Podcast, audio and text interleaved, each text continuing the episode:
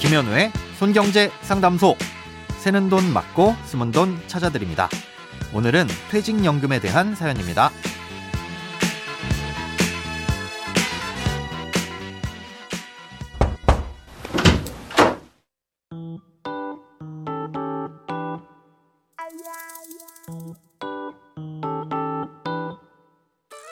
안녕하세요. 이번에 회사에서 경영성과급을 퇴직연금 계좌에 적립할지 선택하라고 합니다.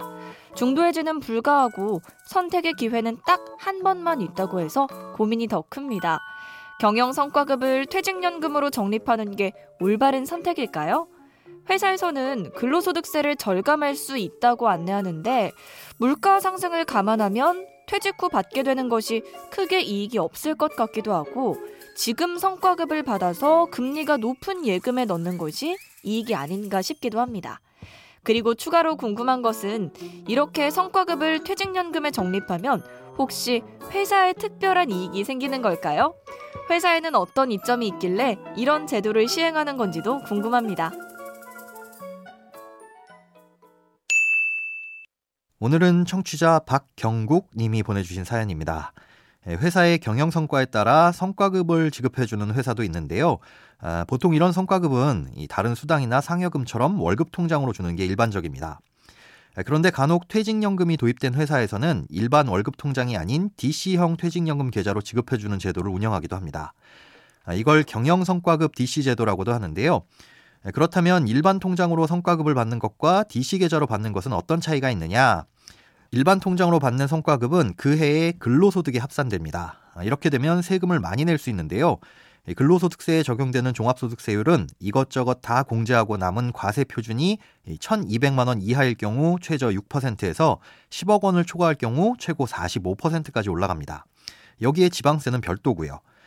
그러니 연봉이 높을수록 같은 성과급을 받더라도 내는 세금은 많아집니다.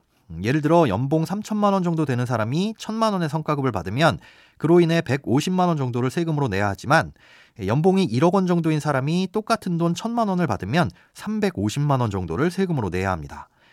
연봉이 몇억 원씩 되는 임원들의 경우 거의 절반 가까운 돈을 세금으로 내야 할 테니 부담이 크겠죠. 그런데 이 성과급을 DC형 계좌로 받게 되면 나중에 퇴직금을 받을 때 이 돈을 수령할 수 있고 그때는 퇴직소득세율을 적용합니다. 퇴직소득에 대한 세금은 장기간 근무할수록 공제되는 부분이 많아서 일시금으로 받더라도 실효세율은 5% 정도밖에 되지 않습니다. 아, 이마저도 연금으로 지급받게 되면 훨씬 더 적은 세금을 내게 되고요. 퇴직연금 계좌로 받게 되면 지금 당장 못 쓴다는 단점이 있지만 이 성과급을 급하게 쓸 일이 없다면 나중으로 미뤄두는 게 소득이 높은 사람들일수록 유리하겠죠. 예, 그리고 이걸 받는 DC 계좌 내에서도 다양한 금융상품으로 투자를 할 수 있으니 그냥 받아서 일반 금융상품으로 장기간 투자할 바에는 DC형 계좌로 받아서 투자를 하는 게 유리합니다. 일반 금융상품으로 굴리게 되면 수익을 실현할 때마다 이자 및 배당소득세를 내야 하는데요. DC 계좌 안에서는 어떤 금융상품으로 굴리건 세금을 전혀 떼지 않다가 나중에 퇴직할 때 퇴직소득세율을 적용해서 세금을 부과하기 때문에 과세 이연 효과까지 덤으로 있습니다. 또 DC 계좌에 있는 돈은 원칙적으로 퇴직금으로 받아야 하지만 이 법에서 정한 몇 가지 사유에 해당하면 중도 인출을 할 수도 있기 때문에 아예 돈이 묶여버리는 것만도 아닙니다. 어, 이런 제도를 시행해도 사실상 회사에는 아무런 이익이 없습니다. 이 성과급을 월급 통장으로 주든 DC형 계좌로 주든 똑같은 돈을 줘야 하는 것이고 일괄적으로 월급 통장에 넣어주면 될 것을 이런 제도를 도입하는 바람에 이 번거로운 절차를 거치게 돼서 오히려 담당자들의 일만 늘어날 뿐이죠.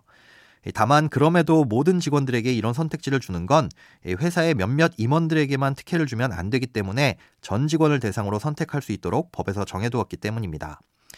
앞서 설명드린 대로 고소득자에게 유리하다 보니 주로 임금이 높은 임원들이 이 제도를 선호하는데요.